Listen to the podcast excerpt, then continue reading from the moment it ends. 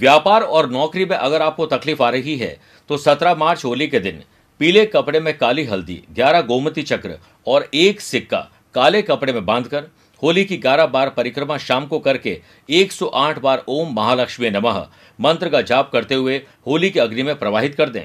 और नौकरी और व्यापार की कामना करें कि आपका व्यापार अच्छा चले नौकरी अच्छी चले आप देखिएगा आपके अंदर आत्मविश्वास और उत्साह बढ़ने लगेगा